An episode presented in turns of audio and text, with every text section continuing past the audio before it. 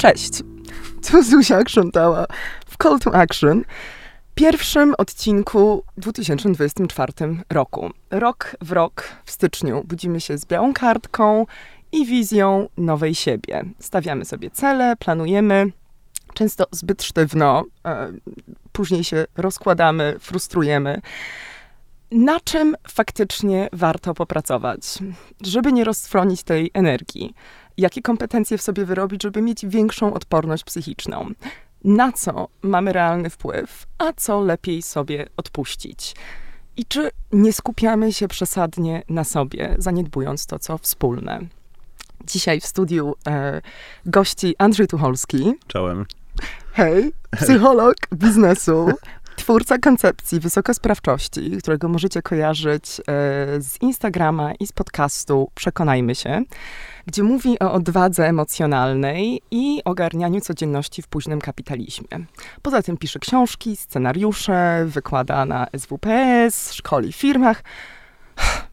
E, overachiever, bardzo tego dużo. Na koniec, Andrzej, zapytam o twój autorski przepis na faktycznie zarządzanie chaosem i Dobra. ogarnianie tego wszystkiego, bo nawet jakby wymienienie tego jednym tchem już zostawiło mnie w takim bezdechu. Ale właśnie aż ja poczułem presję, bo Poczułeś tak, presję? za, zanim, za, zanim, zanim poszła taśma, tośmy żartowali z tej presji tutaj pierwszego odcinka w nowym roku ja tak, nie, ja to luz, po czym to wymieniasz, ja tak, o kurde, jednak. Boże, to jestem ja, rozpoznajesz się w tym? Bo ja tego tak nie zauważam w ogóle, ja po prostu tak sobie ro, robię Robisz. rzeczy, tak, ja bardzo rzadko patrzę do tyłu i, i czasem patrzę i jest fajnie, ale jak ktoś mi tak, na przykład regularnie zapominam, że coś zrobiłem.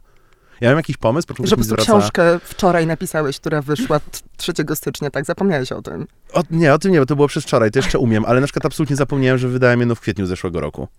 I Hmm. jej tematy mnie zaczęły znowu ciekawić i dosłownie byłem na etapie tak przez dobre 6 godzin, że zaczynałem zbierać notatki, by napisać tego typu książkę, po czym do mnie dotarło, że ją zrobiłem rok temu, tylko mi umknęła, bo jakby jestem cały czas gdzieś w jakimś nowym, wiesz. Jesteś cały czas w działaniu. Ja się po prostu ciekawię bardzo łatwo. I ja idę za tym, co mnie, co mnie ciekawi.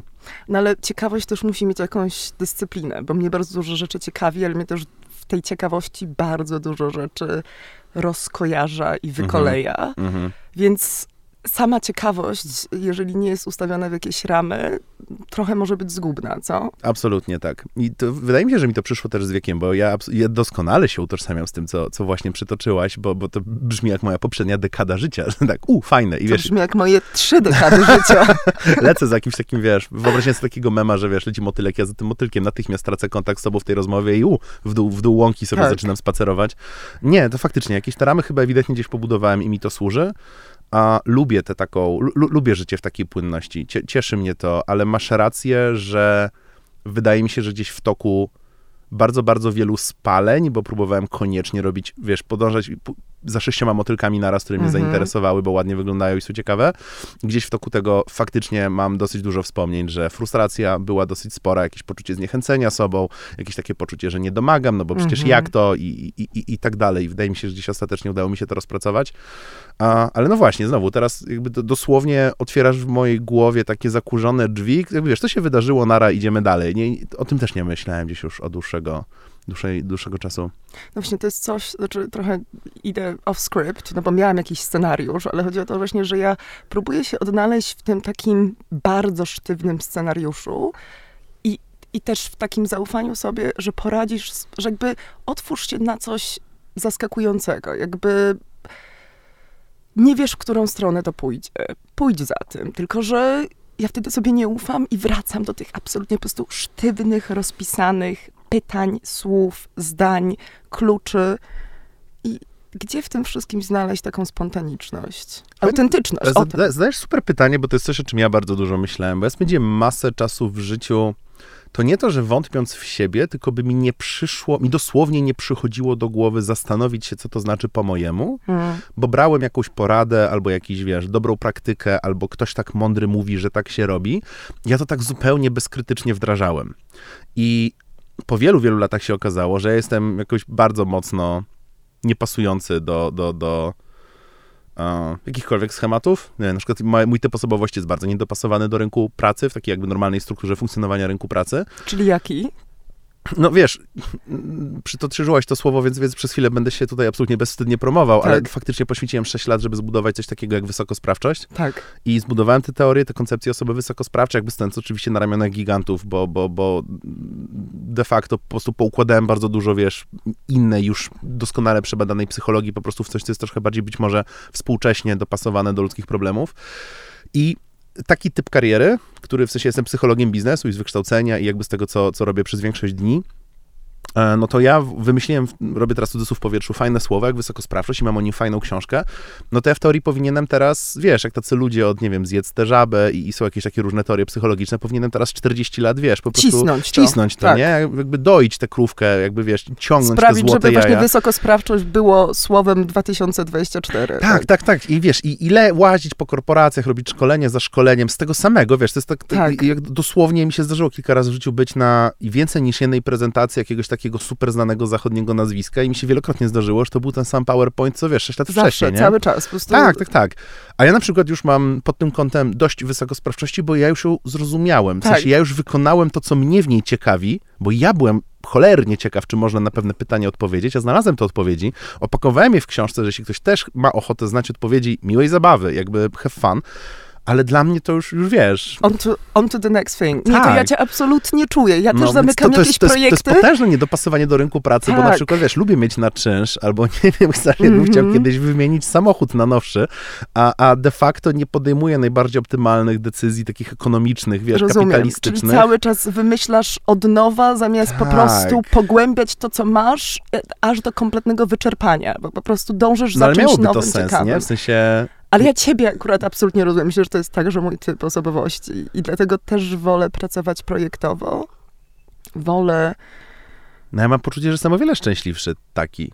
Mm. O wiele więcej czasu spędzam lekko zdenerwowany, patrząc, nie wiem, na przykład na finanse i, i mm -hmm. jakieś takie, robię teraz kolejny cudzysłów, prawdziwe rzeczy, które robi dorosły człowiek. Tak. A, ale, ale no jest to wymiana, która gdzieś tam chyba wydaje mi się świadomie w miarę jej dokonałem i się na nią zdecydowałem i lubię jej efekt, ale no, no jest to wymiana. W sensie nie, nie, nie czuję, żeby w obecnych warunkach, ten późny kapitalizm gdzieś mi tam siedzi mocno w psychice, mhm. nie czuję, żeby się dało robić takie rzeczy tak zupełnie e, bezkosztowo, bez ponoszenia jakichś konsekwencji.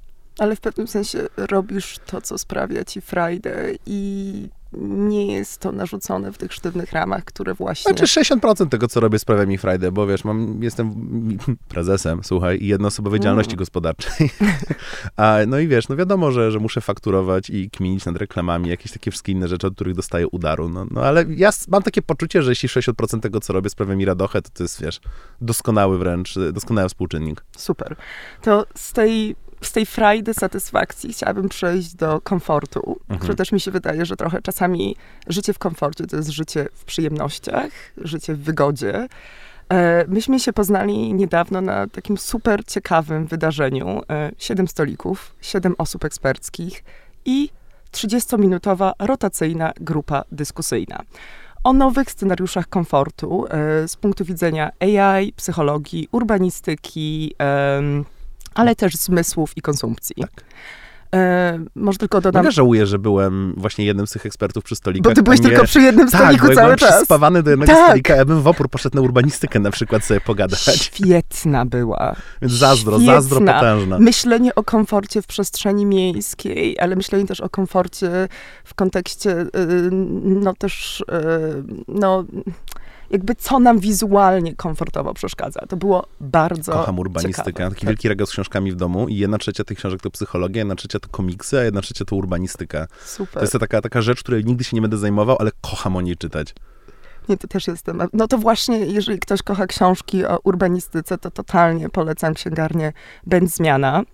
E, no i właśnie Fundacja Będzmiana zorganizowała to całe wydarzenie i jest to część takiego bardzo fajnego projektu Laboratorium Badań nad Szczęściem. Życie po komfortocenie. Komfortocen. Przecież może powinniśmy trochę od tego zacząć. Co to w ogóle znaczy komfortocen? E, no, mówi się, może się mówi trochę bardziej w takich akademickich, lewicowych kręgach, bo trochę nie widzę, żeby o tym mówiło się wszędzie, no ale mówi się, że żyjemy w tej erze komfortocenu, nawet postkomfortocenu, u schyłku jego czyli trochę takiej wygody, bez świadomości konsekwencji, z którymi przyjdzie się borykać przyszłym pokoleniom, a już nam teraz samym. No i I chciałam się ciebie zapytać, to jest akurat pytanie, które ty nam zadałeś e, O, w dyskusji, masz. czyli ja je odwrócę. Wiedziałem, że z pułapką bycie zaproszonym tutaj. Słuchaj, czy faktycznie skończył się komfort, ale czy w ogóle kiedykolwiek był i dla kogo? O Jezu, odpowiem ci dwiema książkami, Dobra. bo ja opowiem, znaczy od, odpowiem w oparciu o moją definicję komfortocenu i żeby móc rozmawiać, Super. muszę ją teraz przybliżyć. W Totalnie. 92 roku wyszła taka książka pana Francisa Fukuyamy, która się nazywa e, Koniec historii i ostatni człowiek. Tak. Nazywana skrótowo końcem historii. I wbrew pozorom pan Francis Fukuyama nie miał na myśli, że już nic się więcej nie wydarzy, bo to jest taki główny, dosyć zabawny argument przeciwko, przeciwko jego osobie. To jest człowiek, który się zajmował jakby polityką i, i doradztwem jakimś ekonomicznym i tak dalej w amerykańskich kręgach politycznych. I jego teoria, i to była ogromnie wpływowa książka, w sensie książka Fukuyamy, Koniec historii, jest do dziś bardzo często przepisywana jako obowiązkowa lektura na różnych studiach, wiesz, związanych właśnie, nie wiem, ze stosunkami międzynarodowymi, Chociaż z polityką. mi się trochę wydaje, że też funkcjonuje bardziej jako taki mem, a nie wiem, ile osób faktycznie ją czytało. Tylko o, o jest to- nikt chyba, Chyba nie? nikt, prawda? Bo to jest jakby... Ale teoria pana Fukuyamy jest, ona polega na czymś innym i ona polega, jego zdaniem, w momencie, kiedy my doszliśmy do liberalnej demo- demokracji, wspieranej wolnorynkowym kapitalizmem, to już nie ma nic dalej. To jest Mhm. Olimp. To po prostu osiągnęliśmy, wiesz, absolutny nadprzewodnik. Technologia się skończyła. Nie da się lepiej. Jakby jako ludzkość Mhm. jesteśmy już ustawieni do końca życia. To jest jego argument. Na tym polega jego logika końca historii.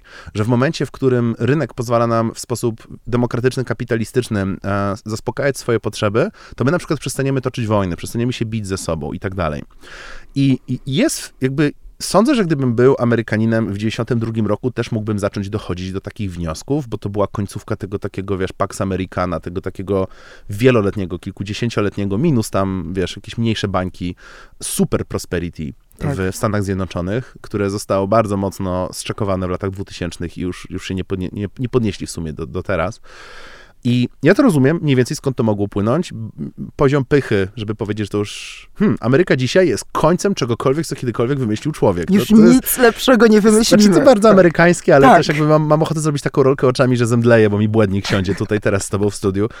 I wszystko fajnie z tą teorią pana Francisa Fukuyamy, poza tym, że kapitalizm nam się zepsuł. W sensie on, on, Mhm. on, w, teorii ma, on w teorii ma rację. Gdyby demokracja była dokładnie taka, jak my sobie lubimy, wiesz, oglądać The West Wing Sorkina i, i, i się nacierać, o mój Boże, jacy my jesteśmy progresywni, jaka demokracja jest piękna i gdyby kapitalizm miał masę checks and balances i był bardzo, bardzo wyrównany społecznie i tak dalej, byłoby ekstra. Problem jest tylko taki, że ani tak nie działa demokracja, ani tak nie działa wolny rynek.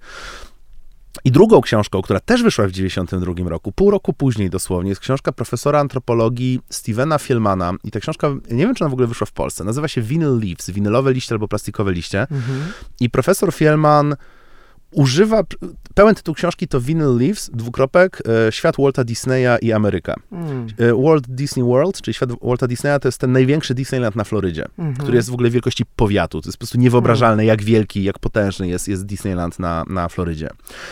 I profesor, ten właśnie profesor antropologii Fielman napisał książkę, która jest w ogóle nieludzko ciężka do zdobycia. E, wiem od różnych znajomych, że Disney ma z nią problem, w sensie były... były Więc ją schował. E, ciężko ją znaleźć, o tak może Okej. powiem. To nie jest najba- najłatwiej zdobywalna książka na świecie. Niewygodna książka. Tak, mam, mam znajomych bardzo dobrych, którzy studiowali u profesora Fielmana na Uniwersytecie w Miami, jakby poznali go i tam jest bardzo dużo lokalnych plotek. Jak tam jest na Florydzie z dostępnością tej książki, jak, co, co tam u profesora Fielmana, no nie? W każdym razie, jest to książka, którą ja uwielbiam. Polecił mi ją mój przyjaciel Jurek, więc jakby shoutout Jurek, jesteś naj... to właśnie jedna z tych osób, które studiowały u, u Fielmana, więc jakby absolutny shoutout. To jest, inaczej bym w życiu na tę książkę nie wpadł. Jest to fantastyczny tok myślenia, przyrównujący współczesność późnego kapitalizmu do tego, jak funkcjonuje symbolika i mechanizmy firmy Disney. Mm. I to robi absolutnie inny, rysuje schemat świata niż to, co pół roku wcześniej pan Francis Fukuyama próbował narysować jako, nie no, jest w ogóle kozak, będziemy wymieniali dolary na produkty i będziemy szczęśliwi. I sytuacja być może przez moment tak wyglądała, bo my też trochę mieliśmy w Polsce koniec historii, kiedy, wiesz, rozpoc- rozpoczęła się prywatyzacja, kilkanaście, oczywiście wiesz, bezrobocie wtedy absolutnie wysadziło sufit, ale potem gdzieś tam zostało z powrotem wzięte na smycz, nie wiem, bo weszliśmy do Unii i tak dalej, i tak dalej. I też się mogło tak wydawać, że w Polsce będzie, wiesz, lepiej, lepiej, lepiej, Tak. lepiej, lepiej, bo naprawdę przez lata było lepiej. A w zasadzie w cyklu ciągłym mieliśmy taką, taką dekadę naprawdę, że było ekstra. Mieszkać w Polsce, rozwijać się w Polsce, różne ruchy wiesz, społeczne, że tak powiem, skręcały w taką stronę, która ani nie jakoś bardzo nie krzywdziła osób, które są bardziej tradycyjnie nastawione, bardziej konserwatywne. Ludzie, którzy są bardziej, wiesz, liberalnie, e, lewicowo nastawieni, mieli poczucie nadziei, że to wszystko gdzieś tam idzie w dobrą stronę. No i to też gdzieś ten krach e, przyszedł, też było takie wielkie sprawdza. I mi się wydaje, że ten właśnie komfortocen to jest trochę to w, mo, w moim nazewnictwie, takim tak. psychologiczno-socjologiczno-antropologiczno-ekonomicznym, to jest właśnie ten koniec historii, że myśmy się na moment zamknęli oczka, bo przez moment jest wygodnie. My, wiesz, ty ja jeszcze jesteśmy cholernie młodym pokoleniem, no tak. nie? Ale jak tak sobie pomyśli, wiesz, o Amerykanach, którzy gdzieś tam jeszcze wtedy, wiesz, dziadkowie walczyli na II wojnie światowej. W Polsce nie dość, że dziadkowie walczyli, no wiesz, na II wojnie mhm. światowej i babcie, no to jeszcze przecież potem był PRL Komuna, i w ogóle walka tak. o Polskę, no mhm. no nie? Ja trochę kumam, że ci wszyscy ludzie mieli potrzebę na chwilę zamknąć oczy. Świętego i tak, spokoju, Tak, Jezu, przez 10 prawda? lat, Wygoda. Tak, tak, tak. Jakby miejmy, oglądajmy telewizję i wiesz, jakieś kurde, kolejne tańce z gwiazdami, tak. nieważne na której stacji, bo było na obu, już jakby kij z tym, będzie, wiesz, po prostu jedzmy jedzonko z supermarketów, wiesz. Trochę tak jak Tako rapował w, w polskim tangu, że jakby mamy, wiesz, smakowe jogurty i kolory, wiesz, farb, farby w bardzo wielu różnych kolorach i wreszcie mamy, mamy ładnie... Wszystko. Mamy wszystko. Już mm -hmm. się mhm. lepiej nie da, no nie? Bo mm -hmm. mamy jogurt o smaku tofi i, i wszystko jest git. Mm. I ten komfortocen, no to właśnie to jest z kolei to, czym pisał ten profesor antropologii, koniec komfortocenu, to jest w mojej opinii to, o czym pisał właśnie ten profesor Fielman, Czyli ten taki upadek. Jest taki jeden cytat właśnie z tych winylowych liści, który mnie absolutnie przeraża, że w obserwacjach profesora Filmana ludzie przestają mieć osobowość, albo charakter, mm. albo tożsamość, a zaczynają mieć sklejki różnych lifestyli, mm. które dobierają tak, by pasowały do siebie produkty, które lubisz. A on ja to napisał, widzę. zanim były jeszcze media społecznościowe. Tak, on napisał w 92 roku na bazie swojej pracy z lat 80., no nie? I on wtedy przewidział, że branża lifestyle absolutnie uwali nam jakąkolwiek tak. wolność myślenia i odbierze nam jakiekolwiek szczęście, nie? On w ogóle pisał o presji egzystencjalnej i o tym, że porównywanie zabija. Znowu na 15-20 lat przed mediami społecznościowymi, nie?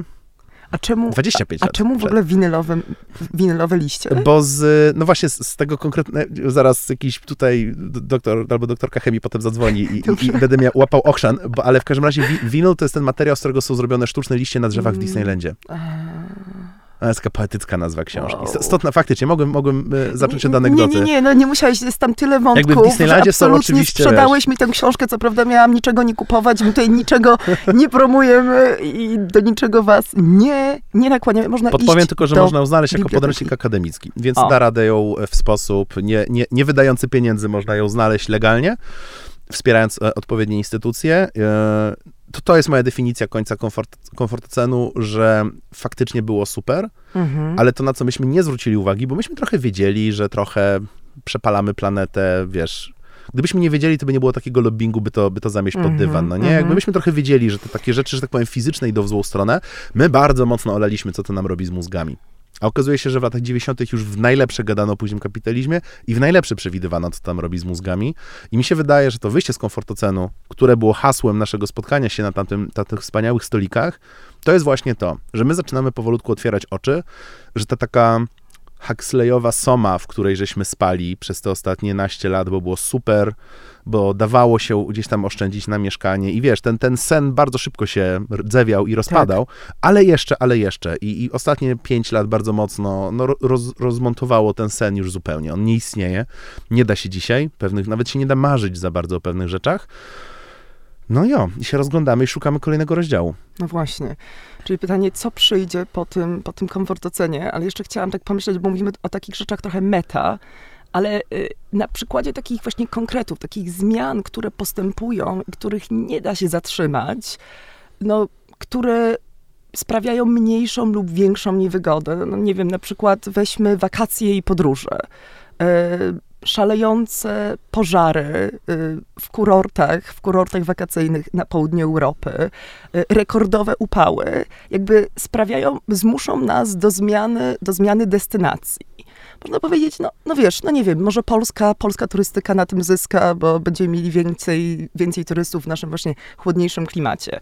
Um, no ale na przykład twoja ulubiona kawa jest zagrożona z powodu zmian, zmian klimatycznych. Znaczy będą realne rzeczy, komforty, wygody, z których będziemy musieli zrezygnować. Mhm.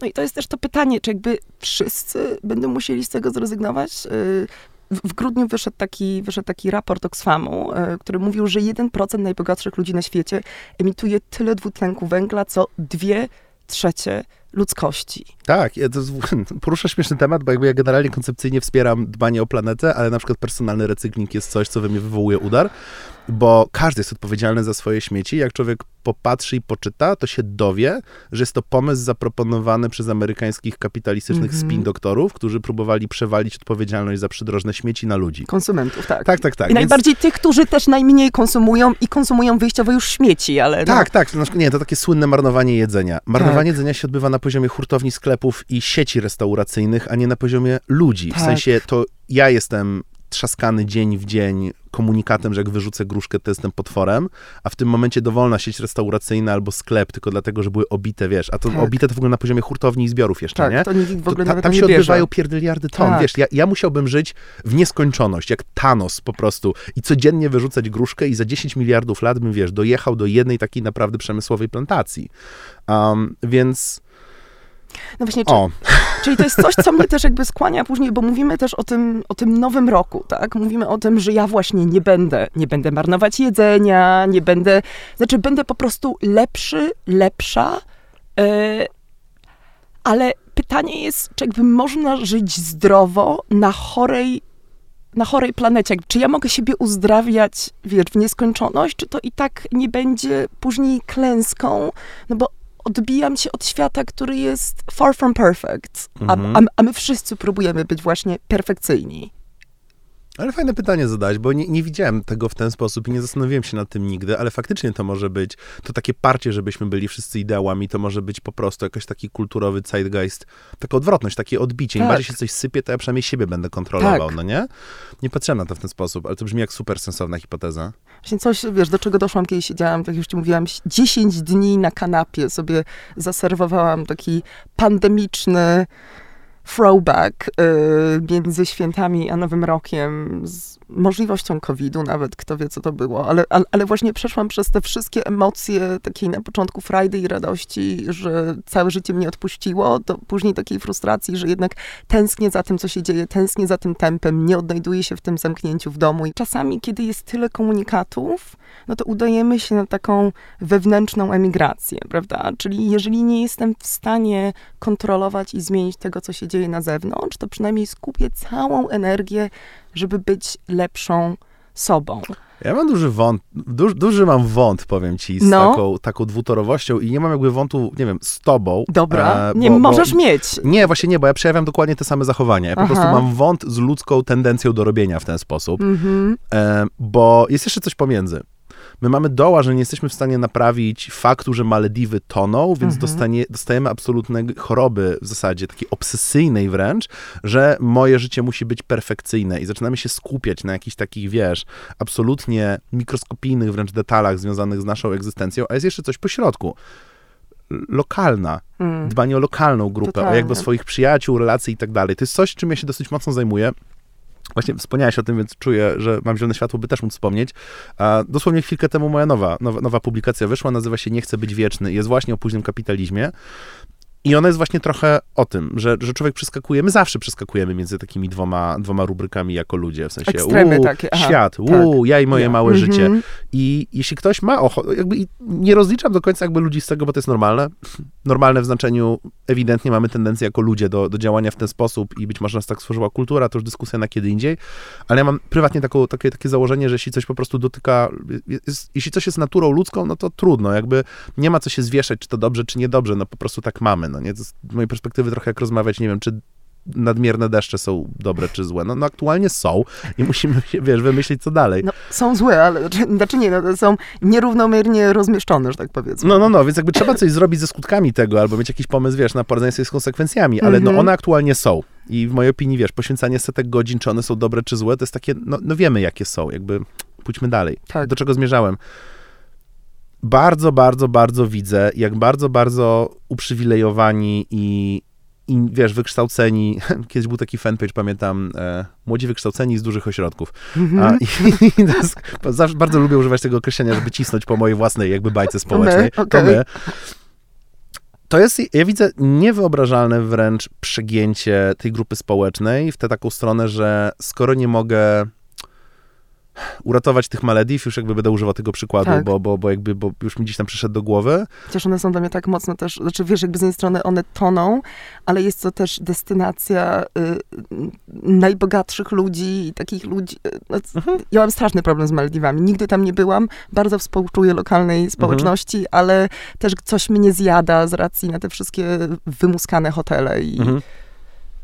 Ja miałem przyjemność z moim przyjacielem e, i, i jego rodziną zwiedzać Sri Lankę Mm. cztery lata temu. W ogóleśmy wrócili ostatnim samolotem do Polski przed zamknięciem się Mm. jakby granic na pandemię, trzy lata, no już cztery lata temu prawie. Cztery. I byliśmy, bo Sri Lanka to już blisko, jużśmy skoczyli na trzy dni na Malediwy, no bo jest, jest okazja i byliśmy ciekawi i załamka. Ja się tam czułem tak niedopasowany, Kontrast tak, tak, tak, tak, brutalnie nie kumałem Mhm. tego, tego świata. Może gdybyśmy nigdy nie wyszli z hotelu, to by było trochę lepiej, bo bylibyśmy takimi białasami, wiesz, w tym takim sztucznym marmurze, Tak. ale jakby żadne z nas nie jest takim typem charakteru i myśmy strasznie chcieli po prostu popatrzeć, co tam się dzieje i ojejku. To tak na marginesie. To takie zdjęcia na Instagramie są ładne na Instagramie. To jest taka nauczka, którą gdzieś tam trzeba podłapać w pewnym momencie. Wracając. Ja bardzo to widzę, zna, znam niestety bardzo dużo ludzi, którzy chcą dobrze i mają dobre serca, i mają wykształcenie, i mają środki, i mogą naprawdę coś dużo podziałać, a widzę w nich jakieś takie bardzo, bardzo mocne ograniczenie do tego, żeby czytać mądre reportaże, łapać doła i pouczać innych na temat Mhm. tego, jakiego złapali doła, na temat tego, że nie wiem, w Polsce jest zapaść systemu zdrowia, bo przeczytali tę, a nie inną książkę Pijesz do mnie teraz. z wydawnictwa. Nie, do masy ludzi, których znam ze sobą na czele, nie? Bo ja też Mhm. czytam raz na jakiś czas jedną książkę na tego typu temat, no nie? Z stylu, że nie wiem, tam Katowice mają problem z odrodzeniem i ja nagle taki, wiesz, byłem na Śląsku jakieś cztery razy, ale nieważne. To jest nagle dla mnie bardzo ważne, żebym virtue, signali, wiesz, virtue signalingował wszystkim na zewnątrz, jak bardzo przejmuję się losem Śląska. I to jest takie, no, jakby, ja to ewidentnie robię, żeby sobie jakby pod, podpasić Może ego. teraz czuję się winna, bo ja się nie przejmowałam losem Śląska, a może powinnam. O, więc- słuchaj, ale to z każdym regionem tak można, po prostu o niektórych jeszcze nie ma reportaży. Ja jestem wielkim fanem i gdzieś tam e, lubię się dowiadywać o historii Mazur i, i Suwałk. Tam nie ma żadnych, wiesz, wie- wielkich popularnych w Polsce książek, a tam jest dopiero ciężko. Tak w ogóle Mm. shoutout. Ludzie z Mazur i Suwałk są dzielni i bardzo ich podziwiam. Mam nadzieję, że tam kiedyś będzie, wróci przemysł. Mm. A, i, I to jest taki mój, mój właśnie problem, no nie, że my tak próbujemy czu, czuć się dobrze z sobą. I mi się wydaje, że to jest jeden z większych fikołków współczesności, że zamiast robić dobro, my chcemy czuć, że robimy Mm. dobro, bo dla mnie to jest nadal... Albo czuć w ogóle. Tak, Współczuć. ale- ale Jakby dla- zatrzymujemy się na tym współczuciu. Dla mnie współczucie jest takie, takie współczucie jest po nic. Mm. To jest pierwsza rzecz w ogóle, jaką, jaką musisz podłapać, jeśli chcesz kiedykolwiek pracować w zawodzie jako psycholog, że to, że czy ty współczujesz, czy nie współczujesz klientowi. Ja na przykład nie mam uprawnień psychoterapeuty, Mhm. nigdy nie szedłem w tę dziedzinę, no ale miałem z tego podstawowe zajęcia. No i masa moich znajomych pracuje w zawodzie. To jest nieważne, czy ty współczujesz, czy nie współczujesz. Ty masz tej osobie pomóc. Mm. I to jest taka rzecz, którą ja na przykład z moją grupą przyjaciół i bliskich ludzi mamy to gdzieś tam przepracowane. Słuchaj, rzucę takim przykładem też dla osób słuchających Tak. teraz. Jeśli wy komuś aktualnie beczycie, wyobraźcie sobie, że komuś beczycie, że jest bardzo źle, wszystko nie tak i w ogóle i ta osoba zaczyna jeszcze bardziej płakać, bo tak bardzo jest jej smutno z powodu waszego smutku. Ja wtedy dostaję udaru. W sensie, to jest mój moment, jakby mi jest smutno. Jak chcesz mi pomóc, to mi pomóż, Tak. a nie kradnij moje emocje, bo nie wiem, też chcesz coś Albo poczuć, zacznij opowiadać, jak tobie też jest źle i powiedz, słuchaj, a mi w Tak, ogóle... To wszystkie, ten, ten Mm. zestaw rzeczy, o których my teraz mówimy, właśnie trochę wiesz, zamiast się zastanowić, co można realnie zrobić długofalowego z problemem śmieci na świecie i tak dalej, bo można ro- porobić pewne rzeczy, głosować portfelem na, wiesz, te, a nie inne firmy, zaangażować się w ruchy społeczne, które długofalowo cisną na przykład sieci restauracyjne albo fast foodowe, żeby coś takiego, wiesz, jednego robiło albo nie. Są pewne rzeczy, które można robić. No to wiesz, właśnie ludzie, nie wiem, no segregują. Jakby, okej, nie, nie chcę tutaj rąbać segregowania, bo, bo wspieram jakby koncepcyjnie, no ale to nie uratuje planety absolutnie w żadnym wypadku. Gdyby każdy cywil na świecie, każdy jakby prywatny konsument na świecie zaczął recyklingować ze stuprocentową skutecznością, my nadal płoniemy. Mhm. To w ogóle nie zmienia tego, o czym, wiesz, to, to dana, którą ty dałaś z tymi dwiema trzecimi. No nie jakby, no come on. I trzeba zwracać na to uwagę, ale my chcemy się czuć dobrze, w sensie my nadal dążymy do tej takiej somy, e, takiej, takiej, żeby znowu w tę śpiączkę zapaść, że wszystko gra. Ja recyklinguję, to ja w swojej głowie mogę odczekować, a dobra, zrobiłem, przyłożyłem cegiełkę, no nie, żeby, żeby nie spłonął świat. I to jest jeszcze cegiełka, która jest robieniem czegoś. Ale jest dużo ludzi, którzy właśnie poczują się smutno po obejrzeniu filmu dokumentalnego, i też odczekowują w głowie, robią sobie taki checkmark, że a dobra, jestem odpowiedzialny, bo się poczułem smutno po filmie dokumentalnym na Netflixie, nie? Poczują dyskomfort. Tak, no, no gratuluję. Można też poczuć dyskomfort, na przykład bardzo mocno wspierając ludzi ze swojego otoczenia, będąc dla innych, wiesz, i, i tak dalej, bo to, o czym my mówimy, to, to wiesz, segregowanie śmieci, czucie dyskomfortu, bo oglądasz dokument, że rybki, ry, ry- rybom jest źle na świecie i tak dalej, to jest równomierne z trendem tego na przykład, jak ludzie używają bardzo zdrowego, bardzo ważnego trendu w psychologii, czyli popularyzacja czegoś takiego jak stawianie granic, Mhm. zdrowej asertywności emocjonalnej. Ale jak większość fajnych rzeczy, która się zaczęła z dobrego powodu, natychmiast ktoś to wziął i po prostu zepsuł. I w tym momencie niestety jest dużym trendem, że ludzie używają koncepcji granic wręcz zbrojnie. Ktoś przychodzi do nas z problemem, a my mówimy, przykro mi, ale nie mam teraz przestrzeni na ten problem. Ziom, no to, to teraz czuj dyskomfort, to zrób tę Mhm. przestrzeń. Jesteśmy ludźmi, Mhm. którzy żyją ramię w ramię, nie? Mhm. I to jest mój problem. Ja się strasznie przywalam do własnej grupy społecznej, bo po pierwsze nie chcę do innych, bo nie rozumiem ich trudów. Może się z czymś zmagają, czego ja absolutnie nie rozumiem. Ja wiem, z czym ja się zmagam i ludzie gdzieś tam mojego wielkomiejskiego pokroju, który ma laptopa i się cieszy, że, że robi coś. I to mnie drażni. Statystyki samotności są tak absurdalne w Polsce i na świecie. Akurat w Polsce jest ciut lepiej niż na przykład w Stanach, ale tam o 2%, nie? Ponad połowa ludzi nie ma ani jednej osoby, do której może po prostu, wiesz, tak powiem kolokwialnie, otworzyć jadaczkę i wiesz, i, i, cokolwiek powiedzieć, co nie jest, nie wiem, autoironiczne albo na temat pracy i jakieś takie inne niekarmiące rzeczy, no nie? I czemu tak wyglądają statystyki, na przykład samotności? No po pierwsze, no bo, no bo tak, w sensie zdalna praca jest super, jeśli lubisz nie wiem, nie stać w korkach dwie godziny, to fakt, no ale jest mega słaba, bo nie masz tych takich, mój Boże, nie mam słowa innego niż emergentnych, ale wiesz, takich losowych, nagłych rzeczy, które się mogą wydarzyć w kuchni, typu, nie wiem, dwie osoby akurat szukają, wiesz, czyjegoś kubka i ty Tak. dołączasz do poszukiwań i kurde, to ci robi Nie ma dzień. żadnej interakcji międzyludzkiej. Tak, Tak, po i- prostu y, myśmy, myśmy też trochę poszli na taką absolutną wygodę, odcinając wszystkie rzeczy, które mogłyby ci się, właśnie tak powiedziałeś, wydarzyć losowo. Tak, bo to jest straszne. I ludzie zamiast dążyć do tego, a to nie jest trudne, to naprawdę nie jest trudne, mamy ku temu narzędzia. Człowiek jest cholernie elastyczny, człowiek jest bardzo silny psychicznie, ale jak każdy mięsień, ludzka, wiesz, siła psychiczna i wytrzymałość rośnie w miarę używania. Mhm. Moim ulubionym przykładem jest to, że jak idziesz, nie wiem, pierwszy raz na siłownię, to podniesienie samego, samego gryfa jest w ogóle trudne, no nie?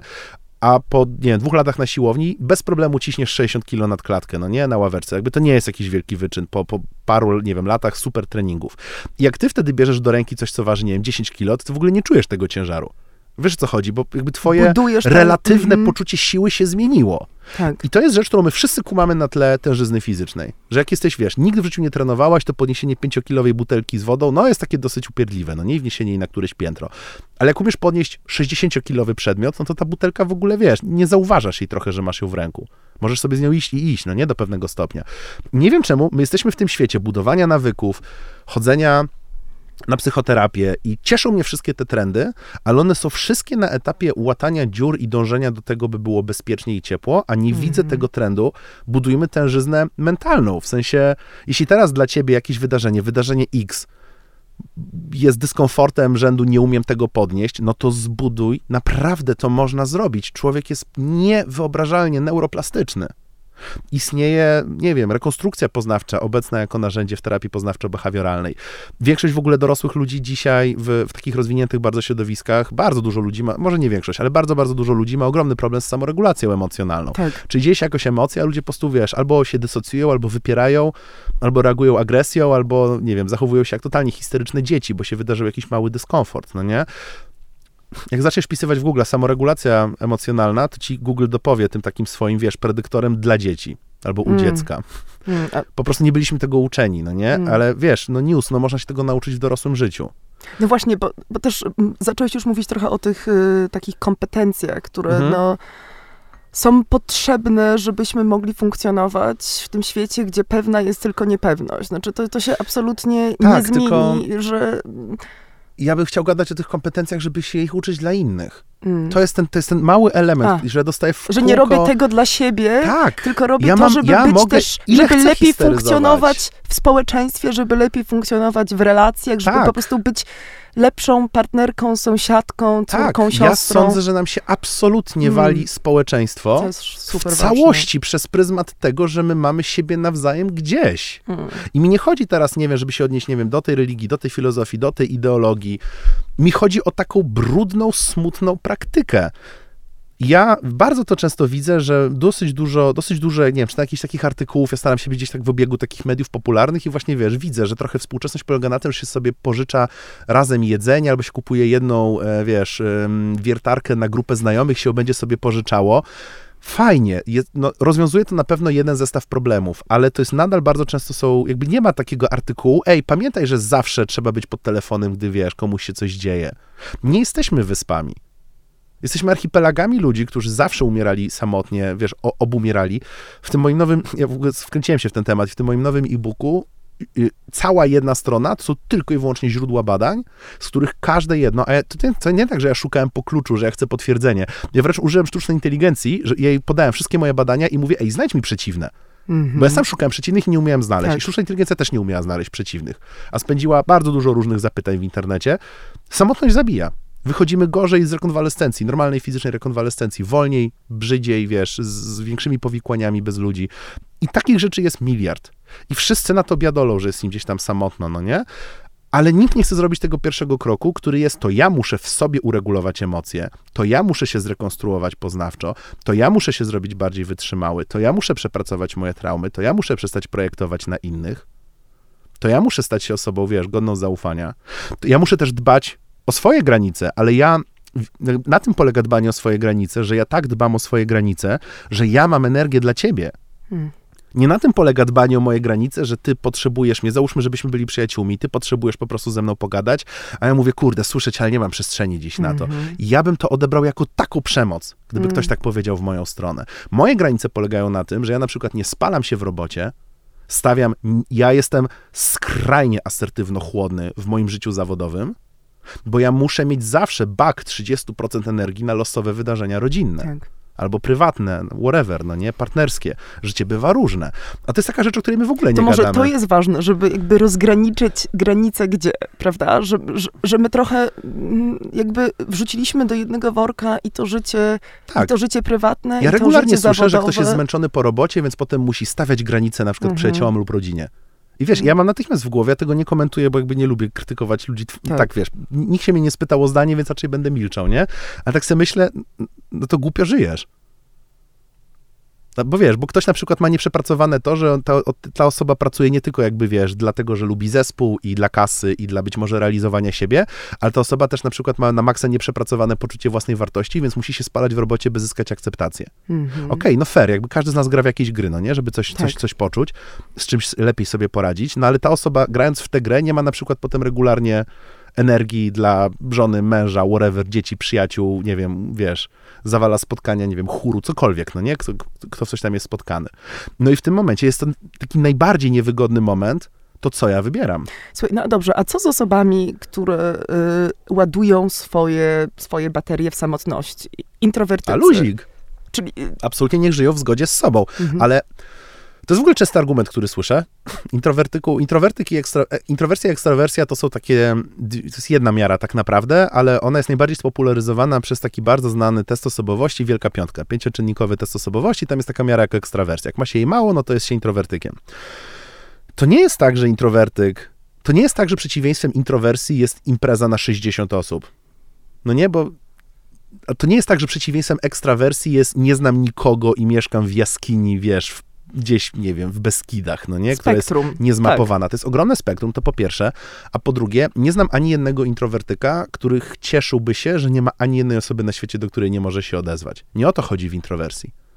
Introwertyk po prostu ładuje jakby swoje akumulatory i czerpie podobną radość z kontaktu jeden na jeden, który jest być może relatywnie rzadszy, albo nie wiem, woli planszówki na cztery osoby od domówki na 16 i tak dalej.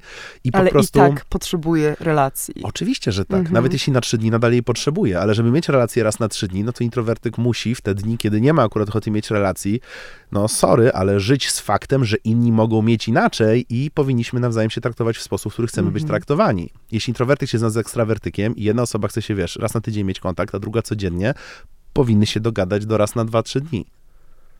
A my żyjemy właśnie w tym takim czasie, że ma być po mojemu. Hmm. Ja się nie będę dla nikogo zmieniał. Nie, wiem, wiesz, ja, ja nie będę się dostosowywał do nikogo. No to to jest przemoc. Jeśli, myśl, jeśli ja mam plan się nie dostosowywać do nikogo, to znaczy, że mam plan szantażować innych i zmuszać ich, by grali w moją grę. Kompromisy. Tak, wiesz, my się wszyscy Tak. dostosowujemy do siebie nawzajem, nie? Słuchaj, y, wiem, że wczoraj wyszedł także odcinek twojego podcastu y, o utowarow... Och, to jest trudne słowo. Ja w ogóle źle ja mówiłem przez jakiś czas. Utowarowienie. U, a, a to jest źle? Utowarowanie, ja mówiłem przynajmniej, i Aha, to było uto- złe. Tak, utowarowienie. podpisać, że Angielskie sprawdziłem nawet. słowo, angielskie słowo commodification, które myśmy przetłumaczyli na komodyfikację. Znowu, są to pojęcia, które są trochę zapożyczone, one tak Jasne. nie wychodzą naturalnie, ale jest coś na rzeczy. I chciałam to połączyć, yy, znaczy mówimy, że wszystko staje się towarem, ale w tym także troska o siebie i o zdrowie psychiczne. Mhm. I no, widzimy ogromny boom całej, całej branży wellness, well-being. y, są to bardzo często drogie kursy, drogie wyjazdy, drogie doświadczenia, bo wszystko teraz jest experience. A jakby problem jest też absolutnie realny. Mamy zapaść, zapaść zdrowia psychicznego, stawki terapeutów cały czas rosną, są ogromne kolejki. Jakby gdzie trochę szukać pomocy? Czy my trochę szukamy jej na opak? Czy warto jest płacić tyle pieniędzy? Jakby, jeżeli nie możemy polegać na bliskich ludziach wokoło, też nie można oczekiwać, że, że najbliżsi odrobią tę pracę terapeutyczną. Jakby jak sobie pomóc w tym dzisiejszym świecie, gdzie też wszystko jest na sprzedaż? Ja tu widzę dwa pytania i odpowiem najpierw na drugie. W świecie, w którym wszystko jest na sprzedaż, sądzę, że jest bardzo ważne mieć w pełni rozegrane w głowie, kim się jest i co się ceni i co się kocha. Jeśli coś się ceni i kocha, trudno, przewalajmy na to kasę. Jakby nie, nie wygramy z tym, że żyjemy w Mhm. kapitalizmie, ale niech to nam nie będzie narzucone.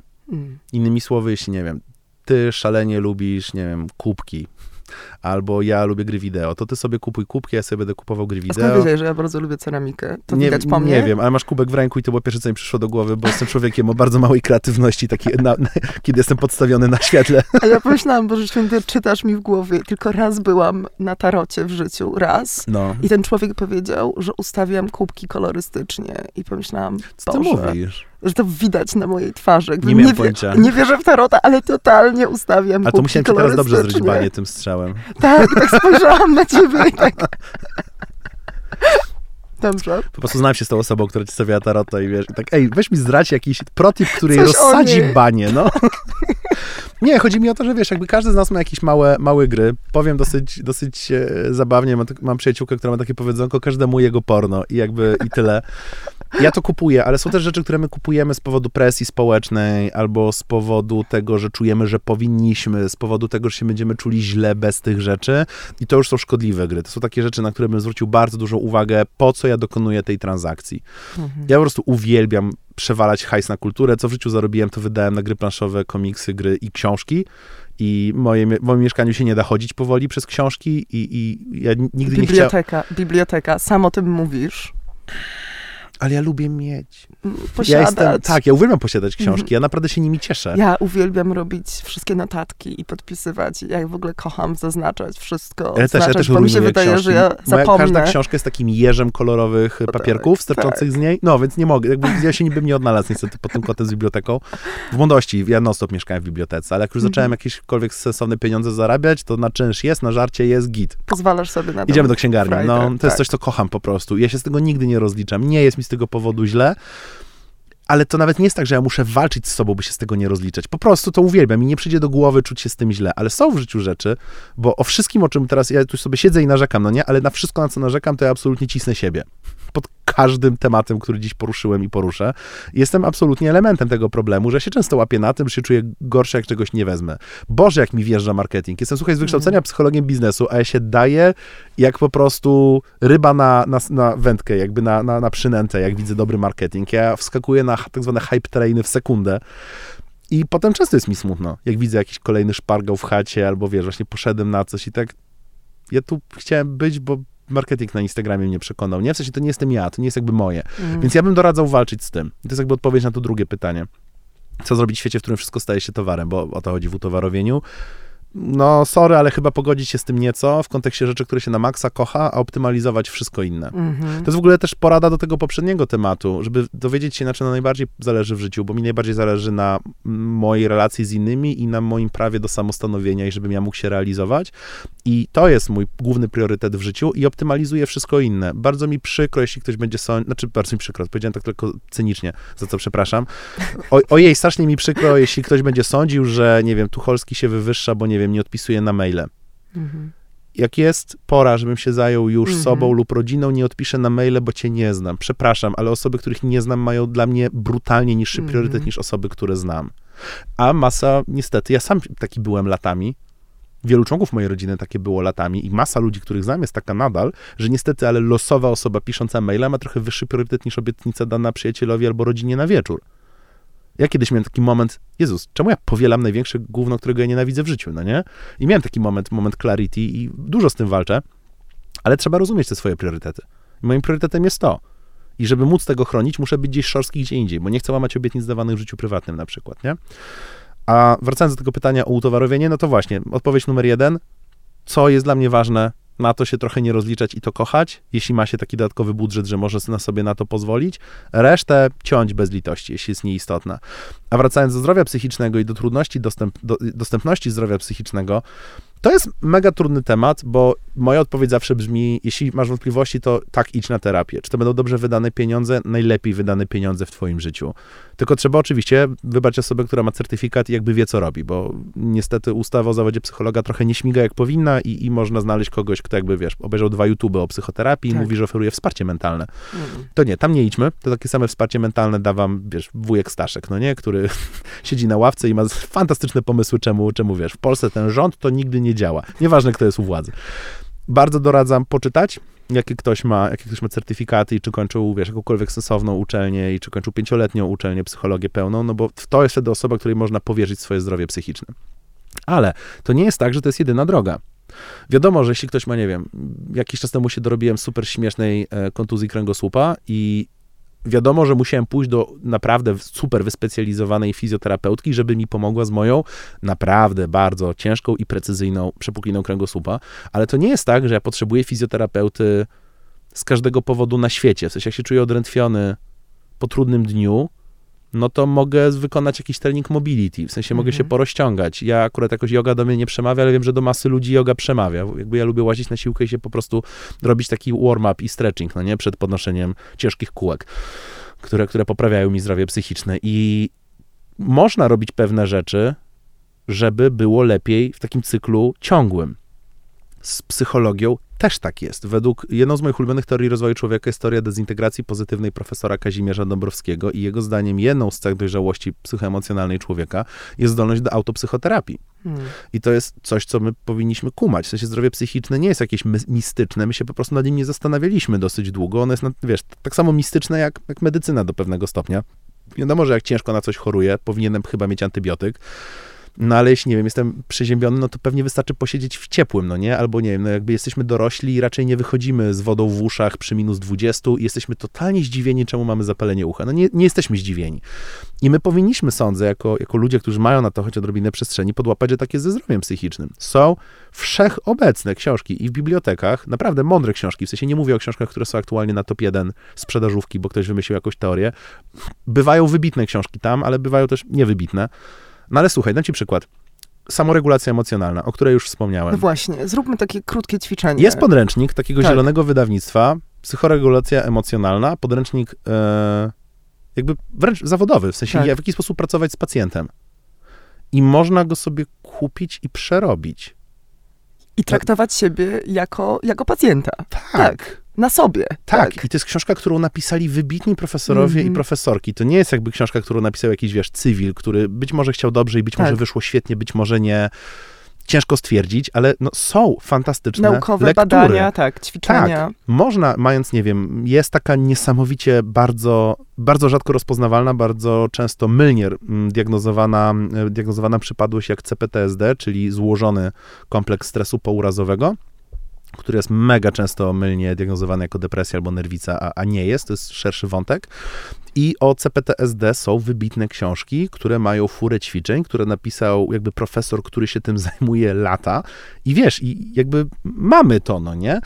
I te książki są tańsze, droższe, niektóre są w bibliotekach, niektórych nie ma w bibliotekach, być może trzeba się bujnąć na jakąś bibliotekę specjalistyczną koło jakiegoś uniwerku czy coś w tym stylu, ale istnieją ku temu metody, że jeśli człowiek chce, to znajdzie drogę, żeby móc zacząć przepracowywać jakieś rzeczy. Jest dostępna, na przykład ja bardzo lubię mówić o rekonstrukcji poznawczej. Rekonstrukcja poznawcza polega na tym, że my jesteśmy w bardzo dużym skrócie tylko historykami, które sobie opowiadamy. Jeśli nasza historyka nam nie służy, można ją zmienić. Hmm. Dosłownie na tym polega terapia poznawczo-behawioralna w takim telegraficznym wręcz skrócie. I oczywiście, że jest ogrom rzeczy, które bardzo, większości ludzi pewnie będzie potrzebny psychoterapeuta lub psychoterapeutka, żeby przejść przez taki proces. Ten proces być może będzie bolesny, być może będzie długotrwały, a być może nie. W sensie nie widzę powodów lub przeciwwskazań. Można znaleźć w internecie listę pytań do zadania swoim myślom, żeby po prostu, tylko no mówię, weźmy ją znowu z jakiegoś źródła, które jest sensowne, z jakiegoś, nie wiem, artykułu w jakimś magazynie, który jest jakby słynie z tego, że jest poprawny, jeśli chodzi o naukę i tak dalej, albo z jakiejś książki, która ma, ma, że tak powiem, sensownego autora lub autorkę i po prostu zadajmy swoim myślą pytania. Mm. I tak naprawdę człowiek, w mojej opinii i z mojego doświadczenia, ma wbudowany genialny system do autopsychoterapii i on się nazywa niechęć, dyskomfort, ucieczka, mm. zmyślanie, wypieranie, dysocjacja i wszystkie inne tego typu rzeczy. Ja na przykład strasznie, ja mówię, że ja uwielbiam moją prokrastynację. Mm. Ja się opieprzam jak mało kto kogo znam. Ja jestem niewyobrażalnie ciężki do zagonienia do roboty, ale ja się nauczyłem z niej korzystać jako z takiego odwróconego kompasu, bo ja już wyczuwam. Moja prokrastynacja mi mówi, stary, ty w to nie wierzysz. Stary, ty mm. nie masz tego wymyślonego w pełni. Nie mm. jesteś jeszcze gotów, żeby zacząć pisać. Moja prokrastynacja nie polega na tym, że ja się lenię. Ona hmm. polega na tym, że ja nie wiem, nie mam jeszcze uświadomionego, że nie jestem gotów, żeby zająć się jakimś tematem. Czyli rozmawiasz ze swoją prokrastynacją, tak, komunikujesz tak, się, tak, znaczy tak, jesteś tak, z nią w tak. kontakcie. Ja jestem, z, ale każdy z nas powinien być ze wszystkim. Tak. Wiesz, zobacz, załóżmy, że masz listę pytań do zadania i ja teraz, nie wiem, biorę to z powietrza, jak, albo wezmę to z siebie, żeby, żeby, żeby o jakimś swoim problemie opowiedzieć.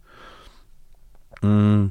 Ja na przykład się całe życie zmagam z moją takim poczuciem własnej wartości, czy jakby to w ogóle, czy, czy jestem po coś. No nie jest jakaś taka rzecz, która mi towarzyszy. Jest ta lista pytań, którym sobie można zadać. No i piszę u góry wniosek. Boję się, czy ja w, ogóle, w sensie, boję się, czy ja w ogóle mam jakąś wartość, czy ja jestem mm -hmm. po coś, mhm. no nie? I jest pytanie, na przykład, nie wiem, pierwsze, teraz szyję z głowy, nie mam jakby, wiesz, zinternalizowanej tej myśli, jak, jak PESEL-u, ale powiedzmy, że pierwsze pytanie to może być na przykład, czy to jest fakt, czy opinia? Mm. Ja tak, no jest to opinia, w sensie jakby dosłownie w tym zdaniu jest, że sądzę, nie? Więc jakby dobra, tak. to jest opinia. I kolejne pytanie, jakby ona jest, mm, czy ona mi służy? Ja w tym momencie mam taką, no, no, no, no może nie, ale się sprawdzi. I wiesz, jeśli mhm. ja zaczynam się tak wydziwiać, tak jątrzyć, to ja po to to robię. Bardzo dużo ludzi robi takie ćwiczenia z mylnym nastawieniem, że to będzie ulga. To nie będzie ulga. To jest ciężka praca. Tak, i to chodzi właśnie o to, by się babrać w ten szajs. Jak ja zaczynam tak, tak no ale no ale nie, no ale wiesz, bo no a, a, jeśli jestem jakiś taki mar, to tak, u, u, to pytanie mnie rozdrażniło, tam się kryje złoto. I lecimy. Dlatego jest taka moda na journaling, czyli po prostu na prowadzenie dziennika, tak. wiesz, a jeśli ktoś ma kogoś pod ręką, bardzo dobrze się journaluje, opowiadając o tym komuś. Jeśli mm. mamy zaufanego przyjaciela, przyjaciółkę, nie wiem, super związek partnerski, rodzinę, która się sprawdzi, róbmy to, to jest jedna z najlepszych rzeczy na świecie. Może to jest też ta autentyczność, o której mówiliśmy na początku. To jest pobycie w tym dyskomforcie, rzeczy, które właśnie są spychane, niewygodne. No. Ale wiesz co, podrzucę tylko jedną rzecz, to jest dyskomfort tylko przez pierwsze, nie wiem, trzy miesiące. A później jest jesteś otwarcie, na, tak, jesteś na jest ulga. Ale jesteś na pokładzie z tym. Mm-hmm. Ja znam po imieniu każdą moją przywarę charakteru, nie wiem, lubię robić z siebie ofiarę i to jest mój nagminny problem i w swojej głowie ojojać, jaki to jestem biedny i tak dalej. I mówię to teraz serio, w sensie to jest moja mm-hmm. faktyczna cecha. Ja jestem na ty z tymi wszystkimi rzeczami. I, I, co za różnica, czy ja je akceptuję, czy nie? No, no, ja je mam, nie? W sensie jakby ja nie mam z nimi żadnej relacji oceniającej, jakby no taką mam cechę. Jeśli ja na przykład bardziej mi się podnosi, wiesz, z, z dywanika przed kominkiem ten mój potworek, a, no, ja jestem taki biedny, nie? Mam taką straszną ochotę się poużalać, jak ja jestem biedny, ja to wyczuwam, nie wiem, w pół dnia i natychmiast się zastanawiam, typie, czego ci brakuje, że ty tak wydziwiasz? Ja się orientuję, bo dawno nie czułem, że miałem nagrodę. Hmm. I hyc, i wiesz, i na natychmiast luzuję pierwsze wolne popołudnie, nie wiem, od trzech dni od dzisiaj, mm -hmm. nie wiem, ustawiam sobie movie night, albo, albo, albo będę grał na Xboxie po prostu w nieskończoność, aż nie padnę, albo, albo cokolwiek, no nie? I już, i słuchaj, normalnie, nie wiem, po dwóch godzinach nie mam ochoty robić z siebie ofiary. Gdybym to mhm. wypierał, gdybym sądził, że mam prawo, gdybym robił jakąkolwiek inną rzecz, to by tylko narastało. Każda rzecz wypierana lub ignorowana w człowieku będzie puchła, puchła, puchła i puchła. Nie ma żadnej innej metody niż radykalna akceptacja. Każda z odnóg psychoterapii opiera się o to, o radykalną akceptację. Nie ma innej metody. Ja tak mam. I to, wiesz, mógłbym spędzić lata, żeby się rozkminiać i trochę spędzam lata rozkminiając, czemu to mam, czy to z dzieciństwa, czy to tam z czegoś, no nie? Szczerze, mnie prywatnie mam taki charakter, że mnie to trochę mało interesuje. No ja tak mam. Nie chcę mi się jakby nikogo obwiniać, nic mi to nie da, jakby ja lubię moje życie, po prostu mam taką tendencję. Jeśli dawno nie czułem, że dostałem nagrodę za mój wysiłek, a mam tendencję do no, trochę topienia się w robocie, bo wszystko mnie ciekawi, więc często nie czuję nagrody, więc często mam ochotę się nad sobą w głowie poużalać. I często na przykład, nie wiem, nie idę na trening albo coś takiego, bo zasłużyłem, żeby nie iść, bo było trudno. Ja znam ten głos w mojej głowie. Mhm. I go mam. Ja nie muszę go afirmować, jakby ja nie muszę z nim spędzać czasu, nie muszę go głaskać, ja go po prostu słucham. To jest żółta lampka na desce rozdzielczej twojego samochodu. Jak samochód ci mówi mało oleju, wlewasz olej. Nie musisz bić się, o mój Boże, jestem beznadziejnym kierowcą, nie dbam o olej, wiesz, mogłem to usłyszeć wcześniej po pracy skrzyni biegów, kurde. Mówi, wlej olej, wlewasz olej. Nie Moja no. głowa mi mówi, stary, dawno nie miałeś nagrody, tylko ta lampka brzmi, jestem taki biedny. Nie no, to, to wydaje mi się, wiesz co, no, Ja się, mówię, a jest, spoko, stary, idę, daję sobie nagrodę. że to jest clue tego, o czym mówimy, może to jest ta praca, którą trzeba wykonać, jakby, żeby, żeby, żeby ta zmiana się zadziała, żeby być dostępnym dla innych, żeby być w kontakcie Ludzie mają straszny pomysł z uświadomieniem sobie, że mają bardzo dużo wad. My żyjemy w takim świecie, w którym wszyscy próbujemy robić, wiesz, zatykać uszy i tak la la la, nic nie słyszę, jestem idealny jaki jestem, afirmuję w sobie wszystko, jestem perfekcją i tak dalej. Mhm. A ponieważ to jest kłamstwo, absolutnie to jest z góry na dół kłamstwo, więc ich głowa im podpowiada, no bo wszystko, co wypierasz, rośnie. Jezu, a się jestem beznadziejny, a coś jestem ohydny, a coś nikt mnie nie lubi, wszyscy kłamią. I to w końcu przychodzi Kurde. i po prostu zalewa. Ale i prawda? wiesz, co robią tak. ludzie wtedy? Jeszcze bardziej zatykają uszy i jeszcze głośniej drą sami do siebie mordę Mhm. w pustym pomieszczeniu. Jestem wspaniały, jestem najinteligentniejszy, jestem najpiękniejszy. Zamiast usiąść Próbują leczyć normalne wątpliwości człowieka Hmm. ultranarcyzmem. Mm, No, zgadnijmy, jak to się potoczy. Wiesz, a najlepsze, co można zrobić, to po prostu to w pełni, i- ale to zawsze tak jest, że człowiek w pewnym momencie ma taki moment, łe, wszystko jest we mnie do dupy. Błagam tylko, jeśli ktoś nas słucha i zmaga się z czymś takim, Ja się z tym zmagam pobądźmy w trochę. tym. No Trochę a wiesz, a, zmagam. a każda osoba na świecie jest, wiesz, zaraz się będzie z tym zmagać, albo się zmagała minutę Tak, temu. tak. Nikt nie jest na to odporny. Ja No się z tym właśnie. zmagałem dosłownie chwilę temu, nie? Nikt nie jest na to odporny, ale możemy sobie wypracować tę odporność. I pobądźmy w tym. Tak. Ktoś, nie wiem, jest temperamentny. Ktoś, no sorry, jak się wkurzy, to się wydziera. No, no have fun. No, oczywiście, jeśli ktoś tak ma, no to pracujmy na, nad tym. Ja, ja, ja jestem takim człowiekiem. Jak ja się zdenerwuję, to jakby pokrętełko volume odpada od, od wzmacniacza. Czy ja to w sobie lubię? Nie. Ale czy ja siebie za to nienawidzę? Nie. W sensie staram się potem zadośćuczynić, jeśli komuś, nie wiem, Mhm. na kogoś nakrzyczę. A ja nigdy nie chcę, ale no po prostu tak czasami bywa. I kumasz, życie jest takim wieczną, nieidealną grą, w zadośćuczynianie, próbę lepiej, upadnięcie, westchnięcie. No, gratulacje, Andrzej. Hmm. Super ci wyszło, Andrzej. Dokładnie tak, jak wiesz, planowałeś. No i co? No i potem trzeba przeprosić, zadośćuczynić, bardzo dużo uwagi poświęcić emocjom osoby, którą się źle potraktowało, bo to moja wina w 100%. To jest, to jest kolejny trigger, który mam, że o, nie jesteśmy odpowiedzialni za emocje innych ludzi. Absolutnie jesteśmy. Hmm. Jeśli ktoś jawnie na mnie projektuje swoje problemy, jest odpowiedzialny za moje emocje, jeśli ja na kogoś wydrę się, to też jestem odpowiedzialny za emocje tej osoby. Tak. Jest jakaś taka nowa moda, nie? Że wszyscy chcą się zachowywać jak chcą i mówić, "Mm, ale nie jestem odpowiedzialny za twoją reakcję. Mhm. No gdybym był dla ciebie chamski, nieczuły, nie wiem, wiedziałby na twój temat coś przykrego i tylko z tego żartował, whatever. Jak można mówić, że nie jestem odpowiedzialny za twoje emocje? To jest konieczne, żebyśmy byli do siebie uprzejmi, łagodni. Słuchaj, call to action. Nawołujemy Mhm. do radykalnej intres, int, introspekcji. Radykalna introspekcja, podoba mi się. Jezus, możemy tak nazwać nasz nadchodzący wspólny podcast Dobrze, radykalna introspekcja. i rozjeżdżamy siebie i ludzi, Jesteśmy no. też po prostu w czasie radykalnej czułości, radykalnej, wszystko jest radykalne. Jest takie powiedzonko w internecie, które lubię, że szczerość bez uprzejmości to brutalność, a uprzejmość bez szczerości to manipulacja. Mm. Jedno i drugie jest konieczne. W sensie ja sądzę, że jedyna radykalna rzecz, którą powinien człowiek wyznawać, to akceptacja. Ale akceptacja nie oznacza, jestem, nie wiem, super, że jestem zły dla ludzi. Nie, ona oznacza, ja taki jestem. To jest akceptacja. To nie o to chodzi. Nie chodzi o to w tym słowie, że ja to lubię. To nie jest preferencja, to jest zaakceptowanie stanu istniejącego. Jeśli ktoś, wiesz, wypiera to, że nie, nie, wcale nie ma deszczu za oknem, no to zmoknie. Jeśli ktoś wypiera, że nie ma wad, no to te wady będą bardzo, bardzo i te osoby krzywdzić przede wszystkim, ale otoczenie również w dosyć dużej mierze. Więc krok numer jeden, iść tam, gdzie boli, przez wiele, wiele miesięcy, a potem mieć resztę życia, kilkadziesiąt lat o wiele głębszego spokoju i akceptacji. To jest w ogóle taka rzecz, której ja najmniej rozumiem. Wydaje mi się, że ona płynie jeszcze z niedostatecznej edukacji na ten temat, ale jak źle by nie było, to to nadal jest liczone w miesiącach lub latach, względem kilkudziesięciu jeszcze lat, które potem się ma na tej planecie. Być może życzę każdemu, żeby jak najwięcej. I to jest takie coś, co mi się wydaje dosyć kluczowe w tej zabawie. No boli jak się masz, ale ja wolę, żeby bolało jak się masz przez, wiesz, trzy lata, załóżmy taki dosyć ciemny scenariusz, ale potem będzie spokojniej przez 60, niż że ja resztę życia będę, bo ty wiesz, bo to z roku na rok jest coraz trudniej Tak. funkcjonować w nieuświadomieniu.